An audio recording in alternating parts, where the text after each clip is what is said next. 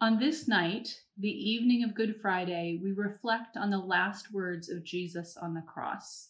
Now, not everyone has the opportunity or the capability to consciously choose their final words.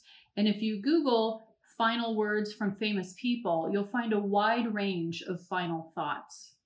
The brilliant and accomplished Renaissance man, Leonardo da Vinci, said on his deathbed, I have offended God and mankind because my work did not reach the quality it should have. The last public words of Augustus, the first emperor of Rome, were a comment on his achievements. He said, I found Rome a city of clay, but I leave her a city of marble. But his actual last words, spoken to his family in private, were a little more conflicted. Acknowledging both doubt and inauthenticity, he asked, Have I played my part well? Then applaud me as I exit. The last words of Jesus, recorded in the 19th chapter of the Gospel of John, are simply, It is finished.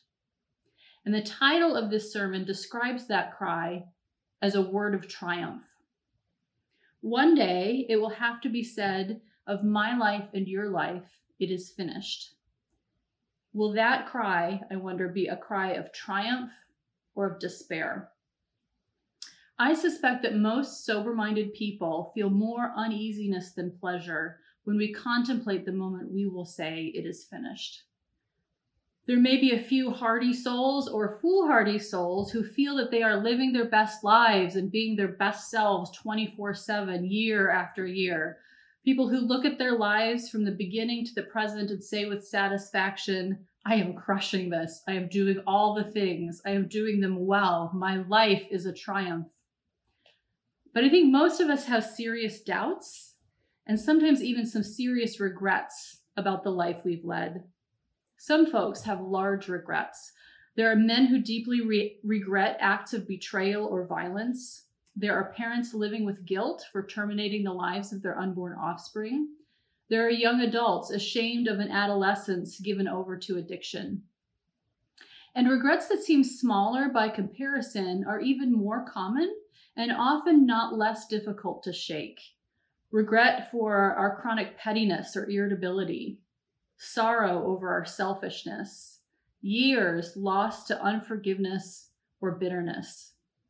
Even for believers in Jesus, this uneasiness around our death, around our unfinished lives, persists. This has been a problem ever since the first man, Adam, broke faith with God. Unlike you and me, Adam had a brief and beautiful season of living a thoroughly glorious life completely in harmony with God and his surroundings. But in breaking with a good and giving life-giving God, he broke with goodness and with life itself. He lost, Adam lost for himself and for all of us any possibility of living a perfect life, and he gained for himself and for all of us a despairing death. If we are unable to look back on our lives with satisfaction, how can we look forward from death into what comes next with any sense of hope? How can you die a triumphant death unless you've lived a triumphant life? This is where the final words of Jesus become not just interesting to reflect on, but keenly relevant to our own life and our own death. Jesus said, when he had received the sour wine, It is finished. He bowed his head and gave up his spirit. It is finished. Now, for last words, this is short and pithy and not as elegant as the last words of Da Vinci or Augustus. But to what is Jesus referring? In an immediate sense, it can be understood as a cry of relief. Jesus is completely human, just as he is completely God. And I imagine there's a strong edge of sheer triumph just in proclaiming the end of the deep agony and unimaginable pain he'd been suffering for long hours at this point. It is over, is certainly one aspect of these words. But in reality, these last words go so much deeper than an announcement of the end of pain. The Greek word tetelestai doesn't just mean over or done, it means something much more like completed, fulfilled, or even consummated. And it refers not just to the process of dying, but to the whole life and the whole mission of Jesus.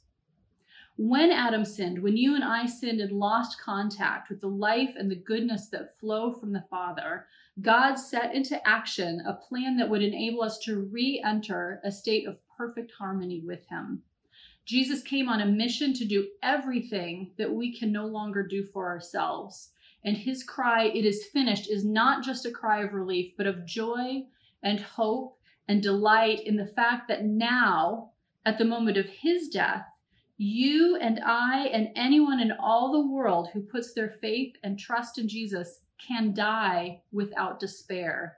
We can, in fact, die in triumph. Jesus spoke these words of triumph not just over his own life, but over your life and my life as well. This is because Jesus had completed the perfect human life, tempted but sinless, living in perfect harmony and fellowship with the Father and the Spirit. He lived under the same conditions that you and I do, and worse extreme pressures, extreme vulnerability, extreme suffering, and extreme temptation. But through it all, he never broke faith with the Father and the Spirit. Jesus, in fact, is called the second Adam because he did what Adam and what you and I were meant to do, but failed to do. To, he lived in harmony with the Father, the source of all goodness, the source of all life.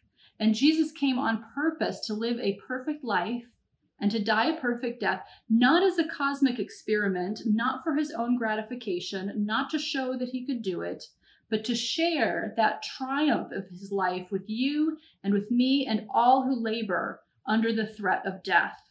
He died the dreadful death that we deserve to die, and he lived the perfect life that we were meant to live. Now that a whole that whole English sentence, it is finished, is translated from that Greek word I mentioned, tetelestai.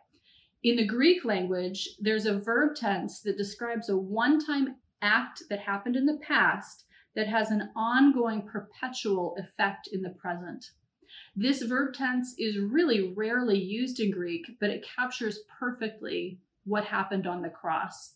The perfect life and death of Jesus is a one time only, never to be repeated thing. He did what he was called to do, and he did it to the uttermost. It is done. But the effects of what he completed, those go on forever.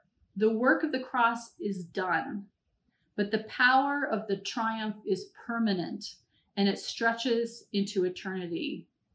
In fact, his once for all death changes our lives forever. The work that Jesus finished on the cross is the foundation that we build our lives on. We can build our lives on the it is finished of Jesus because everything essential has been done for us. The finished work of Jesus means that instead of living in despair in the shadow of death, those who are in Christ Jesus live in triumph in the life of the cross. Looking at verse 34. But one of the soldiers pierced his side with a spear, and at once there came out blood and water. Now, that detail may not communicate much all by itself, but it's important to know that in John's gospel, blood and water are powerful symbols of life. Earlier in the book of John, uh, John chapter 6, verse 54, Jesus says, Whoever feeds on my flesh and drinks my blood has eternal life, and I will raise him up on the last day. And in John 4, Jesus says, Whoever drinks of the water that I will give him will never be thirsty again. The water that I will give him will become in him a spring of water welling up to eternal life. Out of the very corpse of God springs new life for the world. There is no more poignant sight or any object that incites more sorrow or pity or revulsion than a dead body. And yet, when the body of Jesus was pierced by the tip of the spear, moments after his death, life pours out. even in the midst of our suffering, the life of Jesus can spring up and out of our own lives. Good Friday holds a promise of hope and triumph for anyone who comes to Jesus. We bring our sad, regret filled, anxious lives to Him, and in exchange, He gives us Himself, the blood and the water of eternal life. We not only have the promise of His companionship in all our sufferings, we have the hope of eternal life right now to sustain us and bring us in triumph to death and through death, where we will be reunited bodily in the presence of the Father and the Son and the Spirit. This promise is offered so freely and to people in so many different circumstances that it can really seem abstract. Let me share with you how the life of Jesus has moved in the lives of a couple of people I know. I've changed their names and I've tried to choose people with stories Immanuel folks are unlikely to know to protect privacy but these are people that I know. I think of my friend Jaime. When I met Jaime almost 30 years ago now, he was about 30 years old at that time, and he had lived most of those 30 lives on the streets of Chicago as an illiterate addict. Now, I've had the joy of witnessing how the life of Jesus has been slowly and steadily bringing forth new life from Jaime, freeing him from addiction, enlivening his really sharp intellect, and leading him to a place where, for many, many years now, he has been leading other men into relationship with Jesus. I think of my friend Stacia, who grew up in a really strict religious family in a really strict church where she was treated poorly in the name of God. And she was taught many things about God and about herself that were untrue and really quite damaging. By God's grace, she hung in there with Jesus who has been gently and patiently unteaching and reteaching her about himself. And she is gradually finding the peace and healing for the emotional and spiritual wounds that she's received. And in my own unremarkable life, I found in Jesus a man to whom I can bring all of my sins and all of my temptations to despair, and from whom I can receive all the forgiveness and all the hope that I need to live especially in times like these. Whether my own little life will be labeled as a tragedy or a triumph is, thank God, so much less important than the fact that I am united with Jesus in his life and his death. Anyone who desires can turn away from sin and despair and build a life on the finished work of Jesus. We can receive this new life through the water and blood that flowed from Jesus' side. That is, by going in faith through the waters of baptism and receiving by faith the body and blood of Jesus in the Eucharist.